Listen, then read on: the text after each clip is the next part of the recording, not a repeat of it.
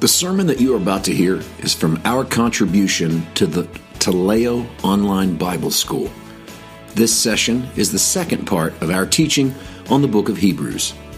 I was honored to be invited to teach in the inaugural semester of Taleo, and this teaching is one of five original lessons we contributed to their school. If you are interested in a grace centered online program, visit them at TaleoBibleSchool.com. And now, here is today's lesson Hearts Established by Grace, Part 2.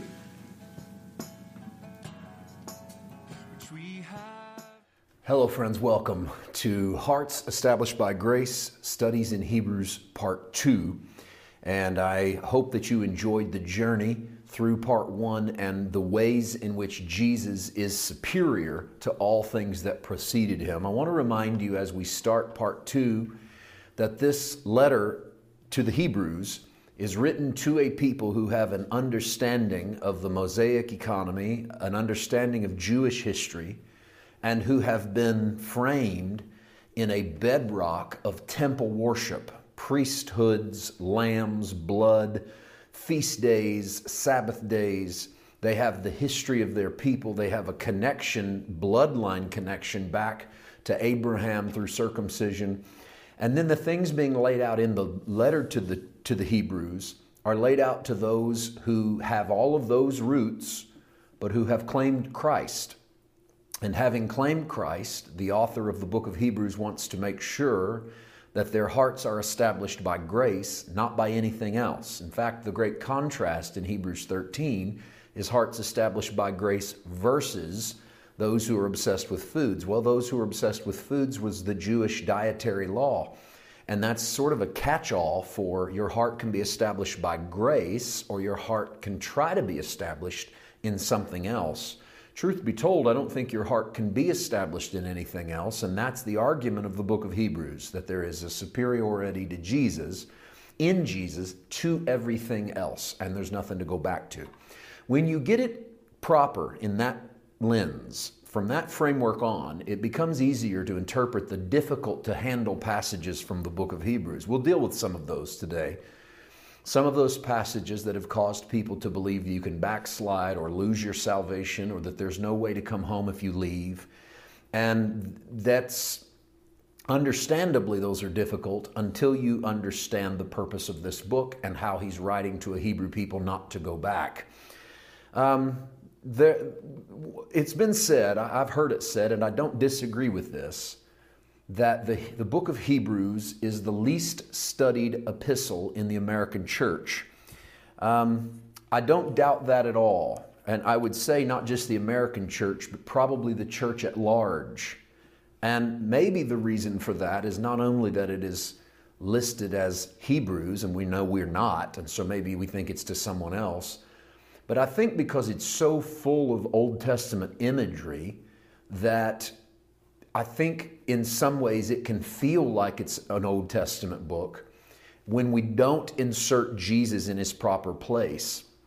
The reason that the book was so vital in its hour, I think, is the reason in some ways that it's so vital in our hour. It was vital in its hour because people were abandoning the exclusivity of Jesus to go back to Moses. They were abandoning the invisibleness of Jesus to go back to the visibleness of an old covenant, or as I like to say it, they were abandoning the substance of Christ to go back to the shadow of the old covenant.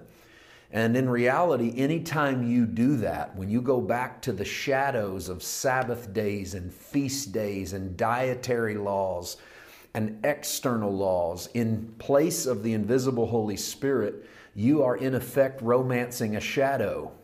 You are married to the substance, but you're going back and, and dating the shadow. I like to use as an example uh, I have my wife, whom I love very much, and she loves me. And we have a very personal relationship as you would with your spouse or as you do with your spouse.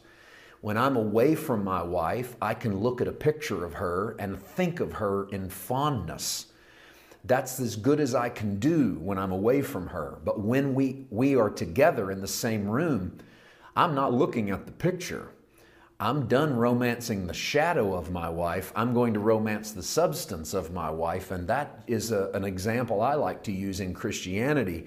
You can romance the shadow things of the law, but why would you do that as long as the substance is here? It's like Jesus was once asked by the Pharisees, Why do John's disciples fast and your disciples don't?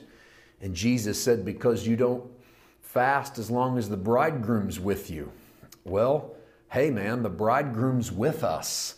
And so we don't we don't look at the externals as a way of achieving favor or righteousness. We have the shat, the substance, the invisibleness, uh, but very visible to us by faith of who Jesus is.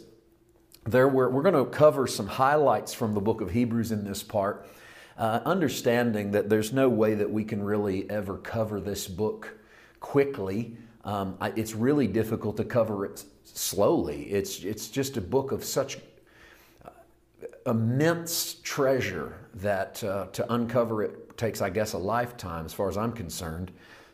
What we will try to do is hit some highlights of places I think our hearts should be established. Uh, and, and I'll walk through some of those in a moment. I just want to give you one little precursor thought to try to add to this little introduction for part two, and that was at the time of the writing of the book of Hebrews, which was late 60s, maybe mid 60s AD, uh, there were seven Jewish synagogues in the city of Rome. And by the time of the writing of Hebrews, several, at least maybe three of them, had converted to Christianity. Um, and this was causing massive ripples among the Jewish populace of the second half of the first century uh, some of the unrest that was going on between Judaism and the Roman Empire had to be because of this surfacing of the way. Uh, this sect of Jews who thought that they had found their Messiah, a man named Jesus. We call them Christians, Christianity. Now, that was a derogatory term in its day. Uh, those who think they are one with Christ. Uh, we know we are, so, you know, proudly we might call ourselves that. I'm not crazy about the titles myself. I'm a disciple of Jesus. You can call me whatever you want to call me, and they called them whatever they wanted to call them. But what we can't lose in this is that the reason the book of Hebrews was crucial is because people were going back to Judaism because there was a legal protection from the penalty of the Roman Empire for claiming Judaism, but there was no such protection for claiming Christ or Christianity. In other words, Judaism was legal, Christianity was quickly illegal. And therefore, the book of Hebrews was vital to them in the same way it's vital to us, in that we should not substitute our loyalties to the Lord Jesus Christ for anything else. And I think this letter needs read over and over again in the modern church because, in some ways, we're threatening to sell our loyalties to politics, to governments, to ideologies, um, to, to a thousand and one other things, to business interests. And I think we, we need a warning again that there's nothing to go back to.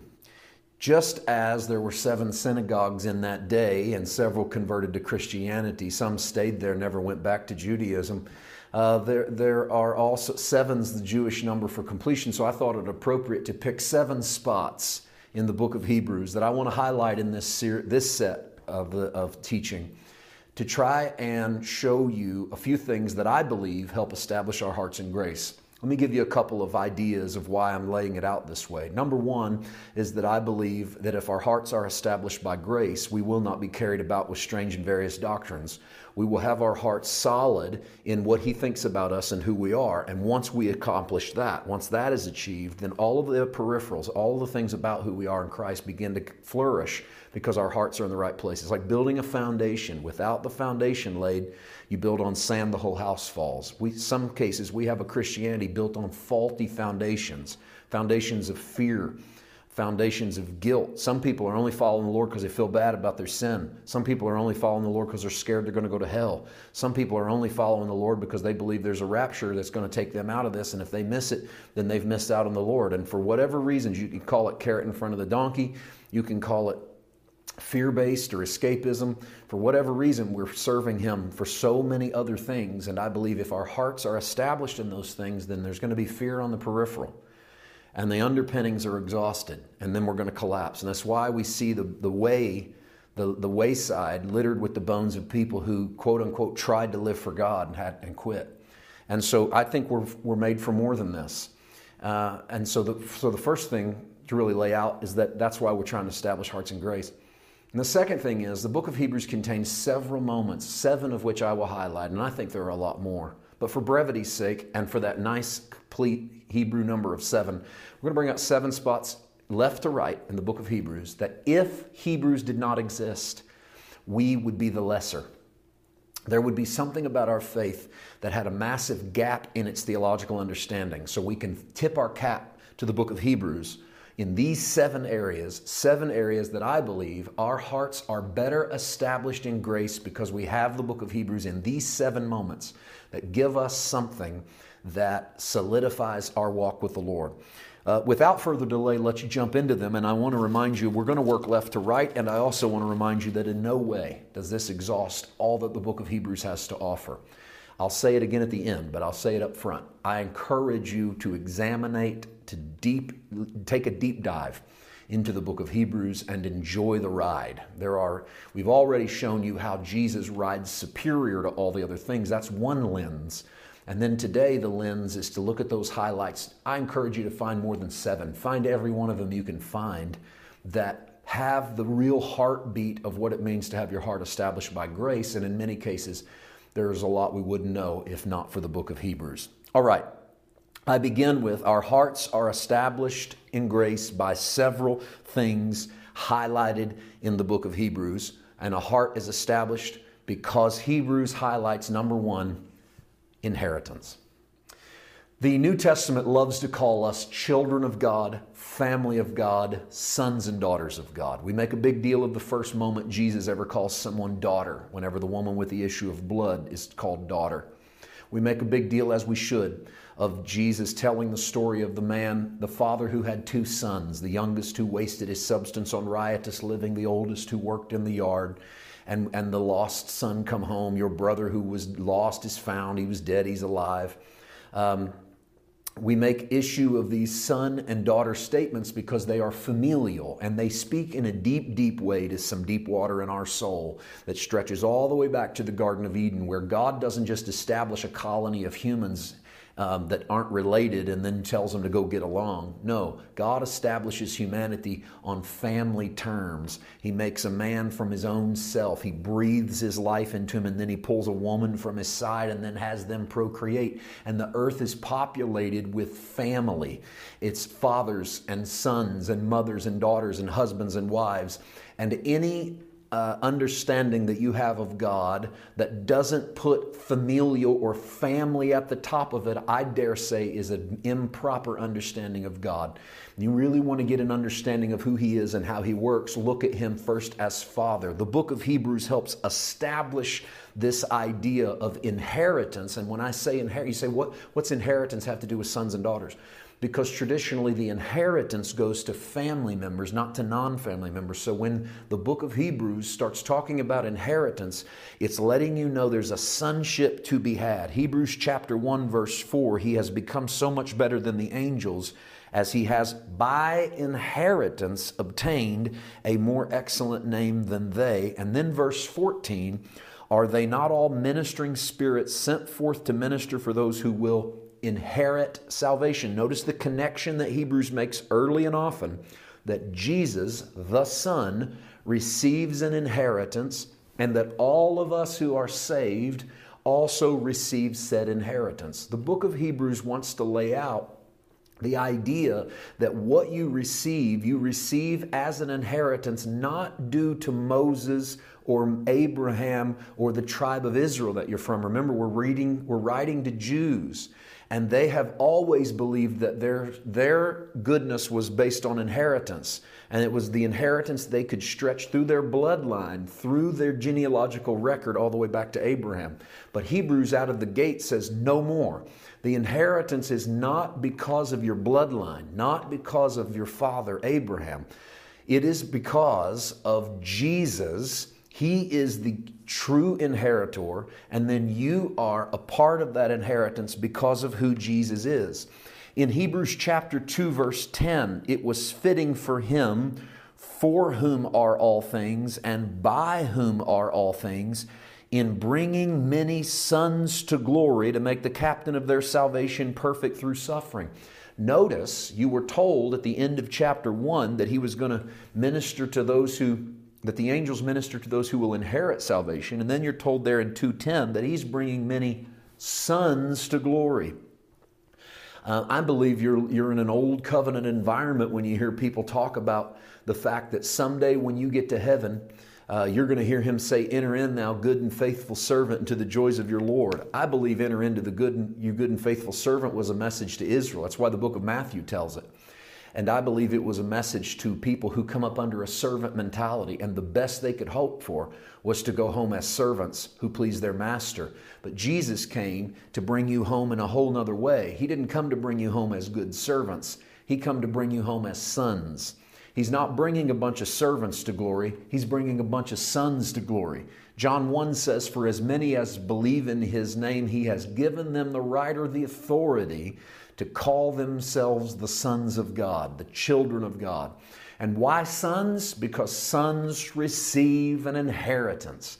If you can become convinced that you're a son, that you belong in the family of God, that you are part of this family by no works of your own, but simply because of Jesus. Once you can settle your heart and establish your heart in that, then you are prepared for whatever the Holy Spirit unveils to you about your, uh, your gift, your rights of inheritance under the new covenant. So thank God for Hebrews, which lays out the case from the very beginning of what we need to understand that our hearts are established by grace when we realize that we have an inheritance, that we are sons, and that whatever we receive, we receive because of Him. Paul would write in 2 Corinthians 1 that the promises of God are in Christ and they are yes and they are amen. There are no more promises available to you under the old covenant based upon your performance. There are no longer any promises under the old covenant based upon your nationality, the color of your skin, the language that you speak, who your father is. But now all of the promises of God are available through Christ Jesus.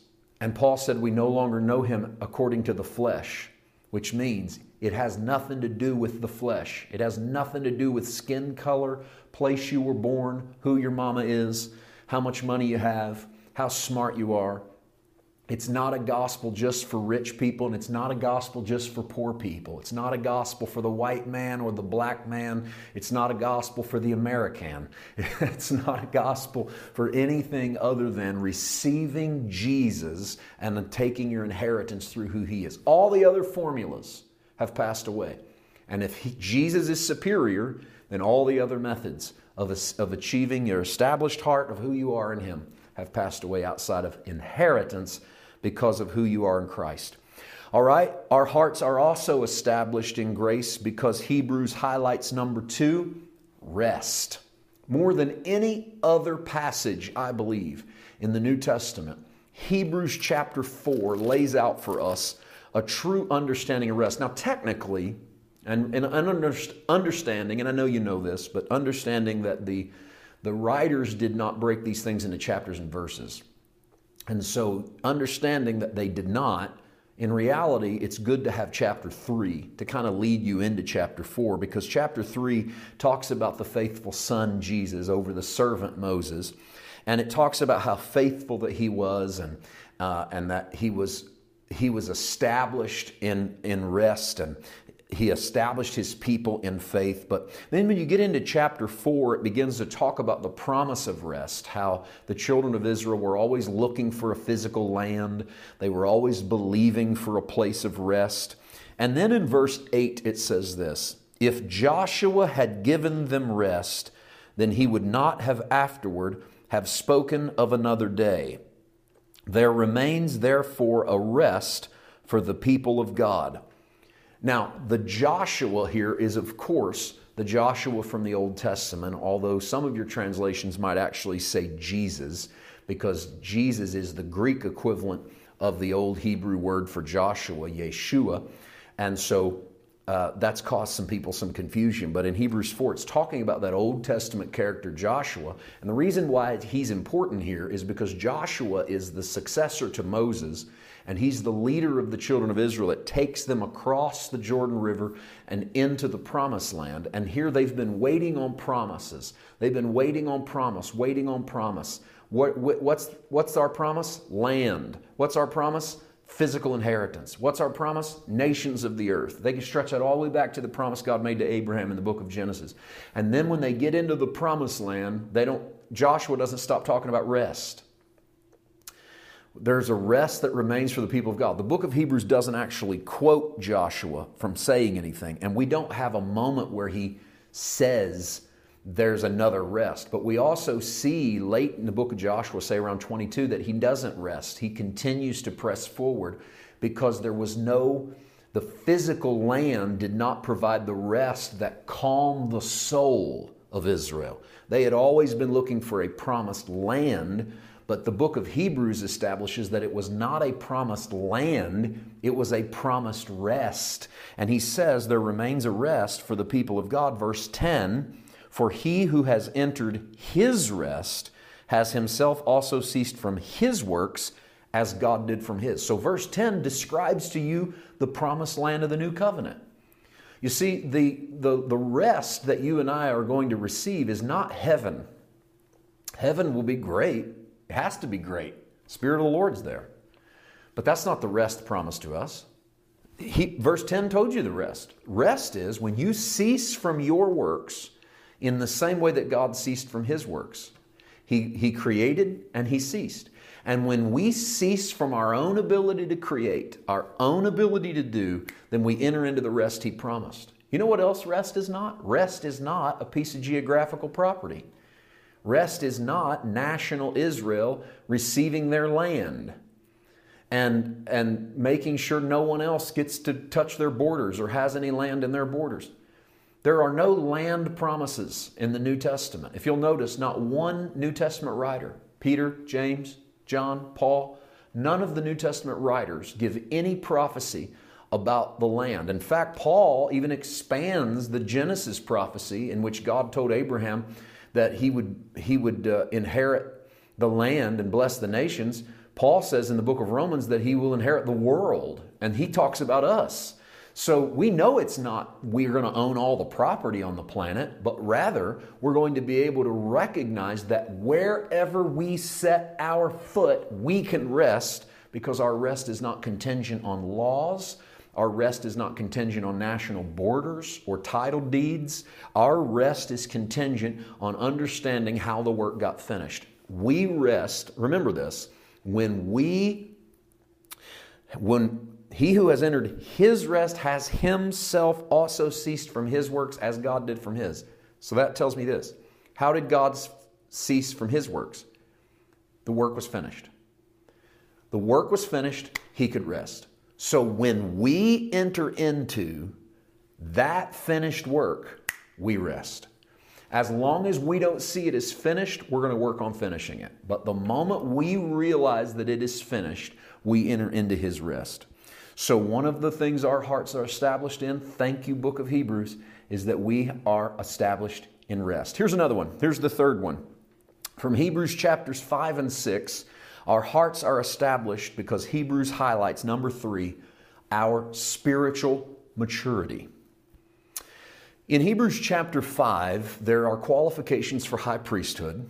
There is a priest forever after the order of Melchizedek. And then the writer has a sort of preacher moment where he's writing and says, You know, there's a lot more I'd like to say to you, but I anticipate that you're not able to handle it. You should be able to handle it because you ought to be teaching others, but you're struggling with that. And then he, he chides them a little bit about being spiritually immature. And thank you, book of Hebrews, that teaches us once and for all, if we'll pay attention, what true spiritual maturity is. And I hope this is going to establish your heart in grace. Your heart will be established by the knowledge that your spiritual maturity has nothing to do with your effort, with your works, with how much you fast, with how much you give, with how much you do. It has something else entirely. Hebrews chapter 5 verse 12 Though by this time you ought to be teachers, you need someone to teach you again the first principles of the oracles of God. You've come to need milk and not solid food. For everyone who partakes only of milk is unskilled in the word of righteousness because he's a baby. But solid food belongs to those who are of full age, that is, fully mature, those who by reason of use or practice have their senses exercised to discern both good and evil. Look at that. According to Hebrews 5, you are spiritually mature when you understand the word of righteousness and you've practiced knowing the difference between good and evil. You don't need to practice if the difference between good and evil is written on stones. You just read the stones.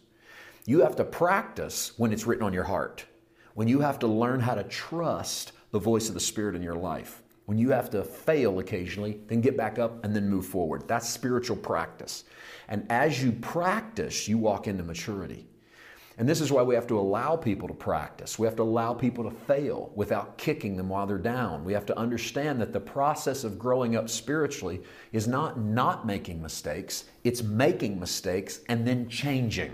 That's spiritual maturity. And knowing that you're not righteous based upon how many mistakes you do or do not make, but you're righteous based upon his finished work. Now, we move forward into the next chapter because the thought is not finished. Look at 6 1. This is the next verse. Therefore, Therefore, pointing backwards, since maturity is having your senses exercised, therefore, leaving the discussion of the elementary principles of Christ, Let's go on to perfection. That's the word maturity. Here it is. Let's go on to spiritual maturity. How do we go on to spiritual maturity? We have to lay some stuff down. Here's what we got to lay down not laying again the foundation of repentance from dead works, the word from, a preposition that should have been translated by. They're both prepositions. Not laying again the foundation of repentance by dead works and faith toward God. Let me stop there for a moment. What this verse tells us is if you want to go on into spiritual maturity, then we got to lay some stuff down, some stuff that used to be very fundamental to our understanding. And one of the very first things we started doing when we tried to live this thing is we started repenting by using works. We tried to show God we were serious by injecting works into our life. And the, and the book of Hebrews says, stop laying again a foundation of repenting by doing dead things. That's a spiritually immature way to live. You know what another one is? faith toward God. How is faith towards God spiritually immature? Because you have a relationship with Jesus. Christ shows you what the Father looks like. God is cold and distant and ambiguous. And who knows what that means? Jesus is personal and a son. And we move on into spiritual maturity because we move away from the generality of faith toward God. Verse 2 Let's move on from the doctrine of baptisms, of laying on of hands, of resurrection of the dead, and of eternal judgment. Oh my goodness. The doctrines of baptisms are washings, ceremonial washings, constant external washings, washings of foods, washings of sacrifices. The belief that you could purify your flesh by physical washings. He goes, get out of the mode of believing that you can change your spirit, man, by external baptisms. Get out of the mode of laying on of hands. Laying on of hands doesn't mean don't lay your hands on the sick. The, the New Testament even talks about laying your hands on the sick. It's the practice of believing that you could transfer your sins onto the head of a lamb. And one in our other one of our other courses here, we talked about Jesus, the Lamb of God, how you put your hands and effectively put your sins into the body of that animal. That's a Jewish practice. That's it's not just Jewish; it's other religions of the world. And the author of the book of Hebrews goes, It's spiritually immature to think that you could put your sins into a lamb, that by transference you could take care of that issue. And then also resurrection of the dead and eternal judgment. The, the, the constant haggling of what resurrection looked like, what resurrection is, when the resurrection is, how the resurrection is. The author of the book of Hebrews thought it was spiritually immature to keep arguing about this. This is an interesting one, I'll admit, and this is also one of the internal reasons I don't believe Paul wrote this book. Because Paul spends extensive time in his epistles on the resurrection of the dead. He has the most systematic, New Testament systematic theology on resurrection of the dead of any author. And yet, Hebrews 6 2 tells the spiritual, that spiritual immaturity is concentrating on that resurrections of the dead. And so it's an interesting argument as to whether this author would have thought Paul was spiritually immature. But I think the point here is, is focusing too much on the unknown rather than the known.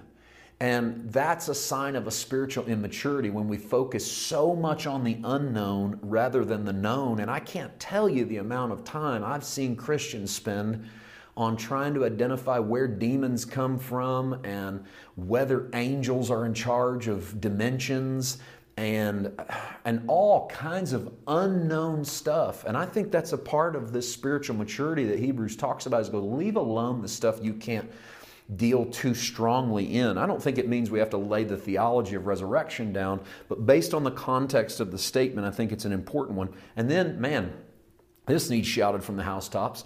If you're spiritually immature, you're probably always talking about eternal judgment. Man, is that ever true? Even people who don't know the Lord, the only thing they think they know about Christianity is eternal judgment. Who's going to hell? What happens when you get there? How do you get there? Um, the world is more informed on hell than we give them credit for. And I would say they're more misinformed on hell because of the misinformation they've been projected to them on the, by the church and by literature. And the author of Hebrews would have told them it's spiritual immaturity sit here and talk about eternal judgment. Let's move on. And I think that if we'll allow our hearts to be established by the grace of the spiritual maturity laid out of the book of Hebrews, I think we'll be ready to move on from some of the elementary principles and we'll be ready to move into deeper waters. And as you move through the book of Hebrews, you start to see what some of those deeper waters are. Now, then seven rolls into a change of the priesthood. I don't make an emphasis, point of emphasis um, based on chapter 7, but I would say a good sidebar for you is to go investigate that chapter 7, I think, talks about the tithe under the New Testament. The fact that there's been a change of the priesthood means there's been a change of the law. And I think Hebrews 7 makes a compelling argument that the tithe has been wrapped up in the fact that the tithe was for a natural priesthood. So, since there's not a natural priesthood, there, there must be of necessity a change of that law. And uh, this is the closest thing Hebrews gets to any kind of giving. I don't highlight it as something to establish your heart in because it's not the New Testament's best teaching on the subject. Um, the best teaching on the subject, I think, would be Paul's teaching from Galatians 6 or his teaching from the Corinthian letters on giving. Uh, and, and so go see what Paul has to say about that, I think, for a better reference of it. But Hebrews does do some peripheral work on it. However, Hebrews is the exclusive place where we land for this fourth highlighted heart established in grace because of number four, the teaching on the new covenant. Nowhere, not even in the Apostle Paul's teachings in Galatians 4, and believe you me, his Galatians 4 stuff on the new covenant is pretty good. Uh, in fact, his Galatians is fantastic on the new covenant. His systematic theology of that righteousness, that great exchange, is, is laid out very well in Second Corinthians as well, and it's also laid out very well in Romans. But no one does what Hebrews 8 does. Hebrews 8 reaches back into Jeremiah 31. It grabs hold of the text from Jeremiah 31 where God prophesied that there was a day coming when he would cut a new covenant with the house of Israel and the house of Judah. And it's the only place in the Old Testament the phrase new covenant is used. The author of the book of Hebrews lays out in Hebrews chapter 8, verse 7 if the first covenant had been faultless, then no place would have been sought for a second, which tells us that there was a problem with the old covenant. Now, I used to say the problem with the old covenant was us. And while I will not disagree that we are a problem, I will also say that that isn't brought up in Hebrews 8. Hebrews 8 is about to tell you that there were faults with the old covenant, and here's what the new covenant is going to do. And never one time does it say the fault the old covenant is you bunch of sinners.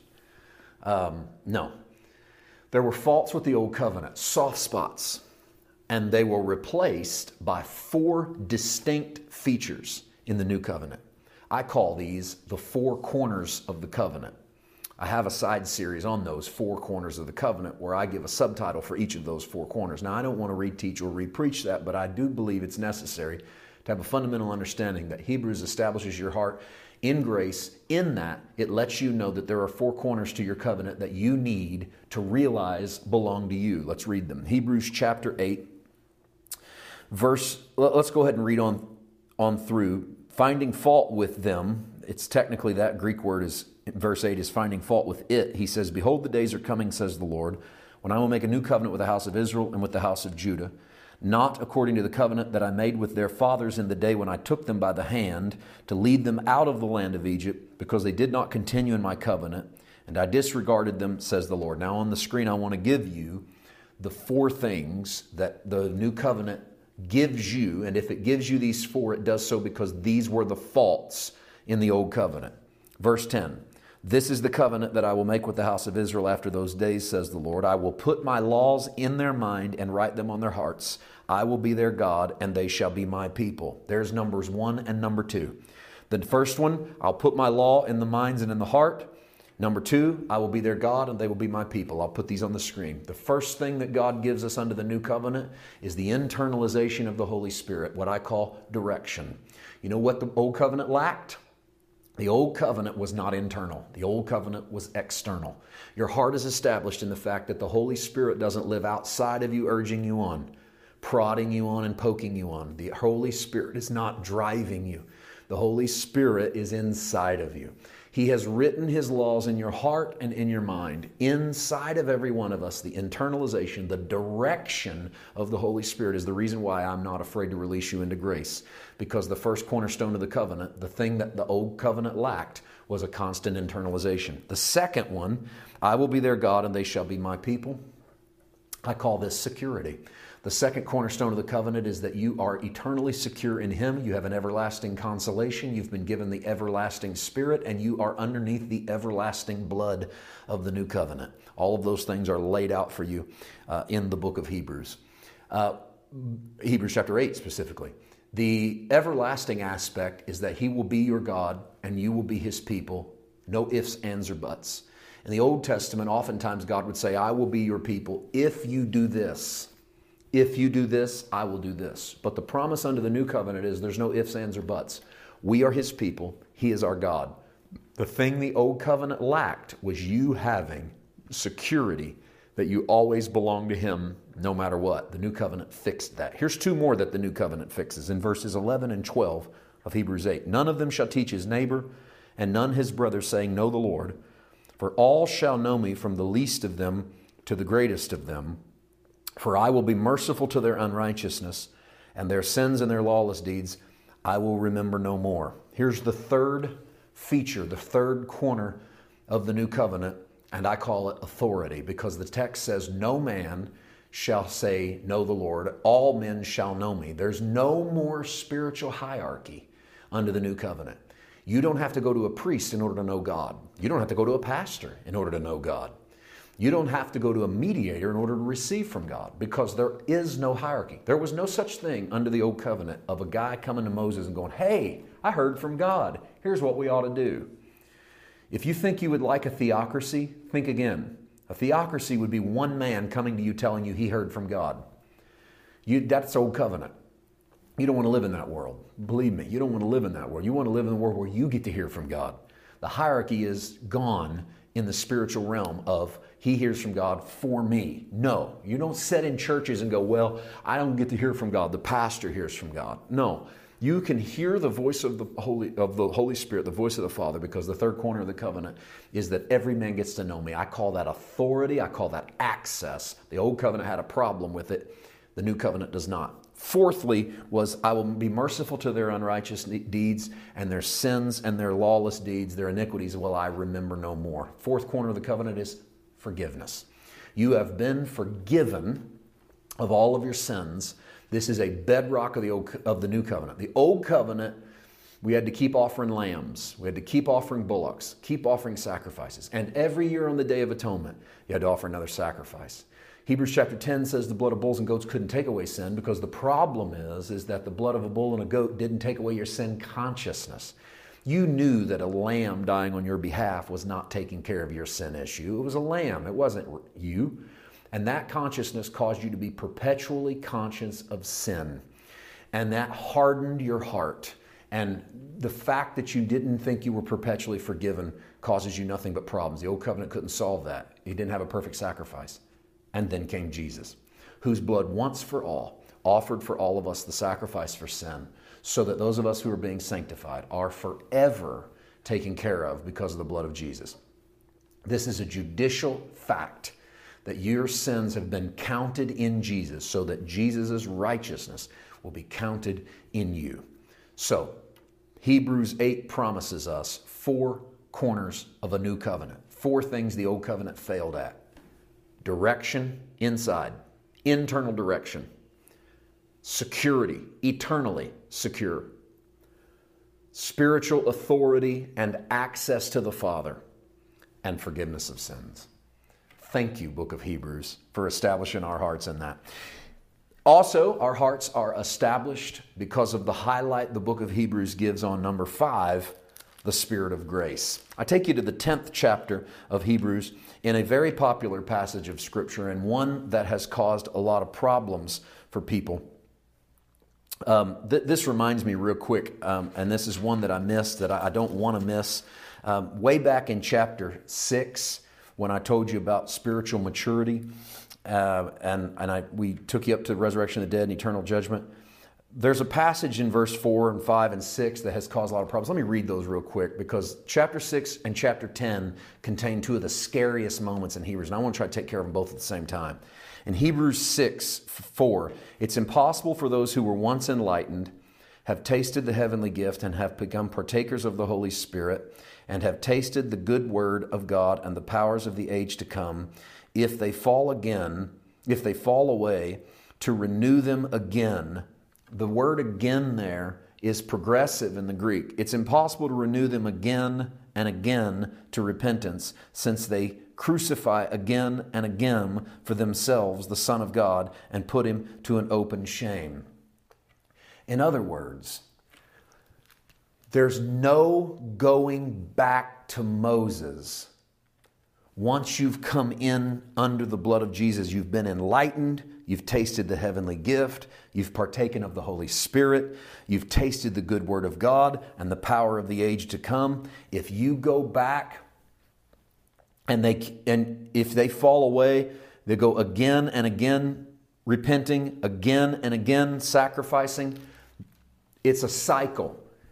You've got to move on from the again and the again and the again and the again. And so Hebrews 6 is not about people that sin after they get saved, not being able to, to come to Jesus. It's about going back again and again to the old sacrificial system, is an example of putting Christ to an open shame. Because what you're really saying is, Jesus didn't die enough for me. I'm going to kill another lamb and another lamb and another lamb. And the author said, What you're really doing is putting the finished work on the on at highlight and going, This doesn't work. This stuff. Every lamb you kill, you're going, Jesus didn't work. Jesus didn't work.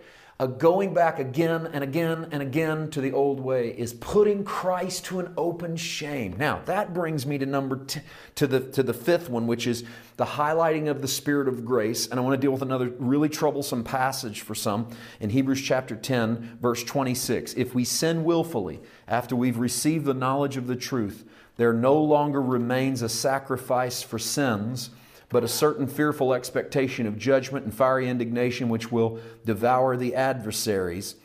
Anyone who has rejected Moses' law dies without mercy on the testimony of two or three witnesses. How much worse punishment do you suppose will he be thought worthy who trampled the Son of God underfoot? Counted the blood of the covenant by which he was sanctified a common thing, and insulted the Spirit of grace. What's Hebrews 10 saying? It's as easy once you get the context of this right, which is Jesus is better than all the other stuff, and there's nothing to go back to. And if that be the case, if you sin willfully after you've received the truth, by sinning willfully, that's going back to the sacrificial system of the earlier part of chapter 10, which is bloods of bulls and goats. If you go back to that, you trample the Son of God underfoot. You count the blood of the covenant as, as if it were a common thing, and you insult the Spirit of grace. What Hebrews provides us is that great phrase, Spirit of grace. Everything outside of that is trampling on the blood of Jesus. You can't go back to works. You can't go back to performance. You can't go back to the stuff in the natural realm It's to trample over the blood of Jesus and who he is. That's what it would take to go back to those other things. These scriptures ought not scare you unless you're trying to go back to a sacrificial system for your own salvation. And you might say, well, I can't even do that. That wouldn't, how could we go back to killing lambs? Agreed. But maybe you're going back to believing you can do something in order to achieve your righteousness, in which case, you're trampling on over the Son of God afresh. Don't go romance the shadow. Let's move on. Our hearts are established because the book of Hebrews highlights number six godly discipline. No other New Testament passage gives us the, this good stuff on godly discipline like Hebrews 12. Another passage that troubles some people because they're not reading it through the lens of someone who understands the disciplinarian code of the Old Testament and then can move that knowledge into the code of the New Testament. Let's look at it in Hebrews chapter 12 verse 5. You have forgotten the exhortation which speaks to you as to sons, not servants. Servants get the, just a living tar beat out of them. But what about sons? My son, don't despise the chastening of the Lord, nor be discouraged when you're rebuked by him, for whom the Lord loves he chastens or corrects and scourges every son whom he receives. If you endure chastening, God deals with you as with sons. What son is there whom a father does not chasten? If you're without chastening, of which all have become partakers, then you're illegitimate. You're not a son. In other words, if you're not disciplined by the Holy Spirit, you're not a son. Furthermore, we have had human fathers who corrected us. We paid them respect. Shall we not much more readily be in subjection to the Father of spirits and live? For they indeed for a few days chastened us as seemed best to them, but he does it for our profit, that we may be partakers of his holiness. Look at that, there's the key. True spiritual, godly discipline is God correcting you for your profit. I call this preparatory discipline versus punitive discipline. You don't give a servant preparatory discipline. You give a servant punitive discipline. He messed up, he gets punished. But you give a son preparatory discipline. Uh, I like to use a sports analogy. If a team messes up, if a football team plays on the weekend and they mess a play up and it costs them a touchdown, maybe they lose the game, when they get to practice on Monday, it doesn't do a lot of good to punish them for the loss because all that's going to do is that doesn't help them. Now they're just going to do it again next week and they're going to lose again. They need to know what they did wrong. So the discipline that happens on a football program or any sport is really a discipline in preparation, not a discipline in punishment. It's to prepare you for the scenario you're going to go through. I don't know how God does this for uh, each person, and we're not God. We don't, we don't have the answers to that. What we do know is that we need to view God as being able to prepare us for whatever we're going to go through in the future, because that's the chastening of a dad for his own. Verse 11 No chastening seems to be joyful for the present, but painful. Nevertheless, afterward, it yields the peaceable fruit of righteousness to those who have been trained by it. So, whatever you're going through, and you believe the Holy Spirit has put you in this situation, look at this as a preparation by the Holy Spirit for what tomorrow holds, not a punishment for what yesterday held. Let me say that again. Christ has already paid for everything you've done. What God is doing through the discipline of the Holy Spirit is preparing you for everything you could do. The preparation is for who you could be, not punishment for what you've done not punishment for who you are. And if you can start to view it that way, then you will start to view your discipline as if you're a son. Otherwise, you're viewing your discipline as if you're a servant, and you're better than that. Thank God for the book of Hebrews that does that for us. There's one more. Because of the highlighting of the book of Hebrews, and this is one of my favorites of all of these, our hearts are established in grace because Hebrews highlights number seven, our current possession. And to do that, I go to Hebrews chapter 12, just a little bit farther down from our discipline passage, and I show you verses 18 to 24. Here's where you are not versus where you are. You have not come to the mountain that may be touched, that burned with fire, to blackness and darkness and tempest. That's doom and gloom. In fact, the word darkness is literally the Greek word for gloom. There's no blackness and gloom and tempest. And the sound of a trumpet and the voice of words, so that those who heard it begged that the word should not be spoken to them anymore. Look at that. You are not at a mountain you can touch. You are not at a mountain where you can hear an audible voice. You are not at gloom and doom. All of these things are physical. All of these things are Sinai. All of these things are Old Covenant. For they could not endure what was commanded, and if so much as a beast touches the mountain, it shall be stoned or shot with an arrow. And so terrifying was the sight that Moses said, I'm exceedingly afraid and trembling. Look at where you are not. You are not at a place that's supposed to scare you to death.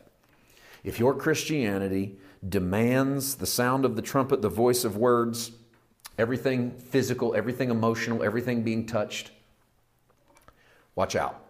You might be at a place that you're not that you don't belong. But here's where you are. This is our current possession. Hebrews chapter 12, verse 22. You have come to Mount Zion, to the city of the living God, the heavenly Jerusalem, to an innumerable company of angels. Look at that. You're at heavenly Jerusalem. What's the book of Revelation called heavenly Jerusalem? New Jerusalem, coming down from God out of heaven. You might say, well, no, that's out in the future. Well, Jesus says to John, You want to see the Lamb's bride? John goes, Yeah, I want to see what she looks like. He shows him a city coming down from God out of heaven. Who's the Lamb's bride? The church. What's the church look like in Revelation? New Jerusalem. Hebrews 12 says, You're there. You're on that mountain. This is your current possession. Now I want to show you everything you get. Not everything you're going to get. I want to show you everything you get city of the living God, heavenly Jerusalem, innumerable company of angels, to the general assembly and church of the firstborn, registered in heaven, to God, the judge of all, to the spirits of just men made perfect. Um, let me stop right there at the judge of all for a second. You want God to be the judge. You know why? Because you want to judge if you know justice is on your side. And let me tell you something. Because your sins have been counted in Jesus and his righteousness has been counted in you, there's a judgment in your past. Therefore, you want the judge on your mountain because he's going to rule in your favor. Don't look at the judge as a bad thing. You only look at the judge as a bad thing if you're guilty. You're not guilty, you're at the right mountain. If you were at the other mountain, you'd be in trouble. The judge would be on the other mountain. But you're at the mountain of God, spirits of just men made perfect 24, to Jesus, the mediator of the new covenant, to the blood of sprinkling that speaks better things than that of Abel. In Hebrews 8, it told you there's going to be a new covenant with the house of Israel and the house of Judah. In Hebrews 12, it tells you that Jesus is the mediator of that new covenant and that you're at that mountain right now. And that the blood of sprinkling is speaking better things than the blood of Abel. What was the blood of Abel screaming? Bible tells us that God told Cain, Your brother's blood cries out to me from the earth. He put a mark on Cain. Cain carried that with him. Now, Hebrews says the blood of Jesus speaks better things than the blood of Abel. I believe because the blood of Abel screams out for vengeance blood for blood, eye for eye, tooth for tooth. But you're not at that mountain. You're at a new mountain. You're at a mountain where it's not, he hits me, I hit him back. You're at a mountain where the blood is not screaming out from the earth, avenge me. Jesus' blood is screaming, avenged. I've paid the way. Thank you, book of Hebrews. Current possession, where, where am I? Where are you? On the mountain of God. And man, that's good news. Look, look left or right, look at 13.9 again. Don't be carried about with various and strange doctrines. It's good that the heart be established by grace. That's where we are. Of all the things Hebrews has been highlighting, in part one, we brought out how Jesus was superior to. Here in part two, we've brought out all the spots, seven of them, and oh, not all, but seven of them, of where Hebrews does what no other book does so well establish our hearts by grace. Once that happens, we're never again going to be infatuated with the natural realm, with the foods and the drinks. That's just an example to a Jewish audience to go, the stuff you can touch won't mean as much to you now that your heart has been established by grace. Let's look at the final word. This is a good way to close. Hebrews chapter 13, verses 20 and 21. Now may the God of peace, who brought up our Lord Jesus from the dead, that great shepherd of the sheep, through the blood of the everlasting covenant, by the way, there's your security, make you complete in every good work to do his will, working in you what is well pleasing in His sight through Jesus Christ, to whom be glory forever and forever. Once your hearts are established by grace, look at verse 21, you're going to do every good work in His will. This idea that if you can establish people in grace, they'll quit working for the Lord, that's crazy. People that quit walking this out after they come to the message of grace were looking for a way out. Not just of religion, they were looking for a way out of this whole thing.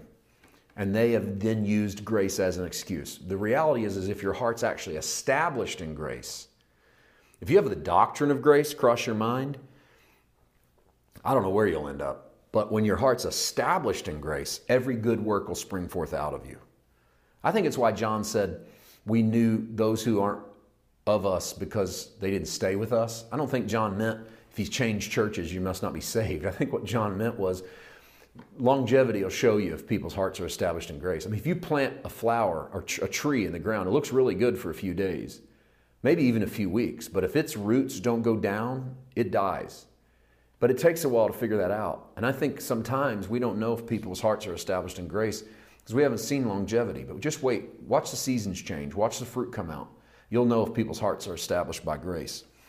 Finally, his last verse is my last word to you of this, this two, two video series. Hebrews 13 25. Grace be with you all. Amen. That's my prayer for you. Take this, consume it, wrestle with it, enjoy it. Grace be to you all. Amen.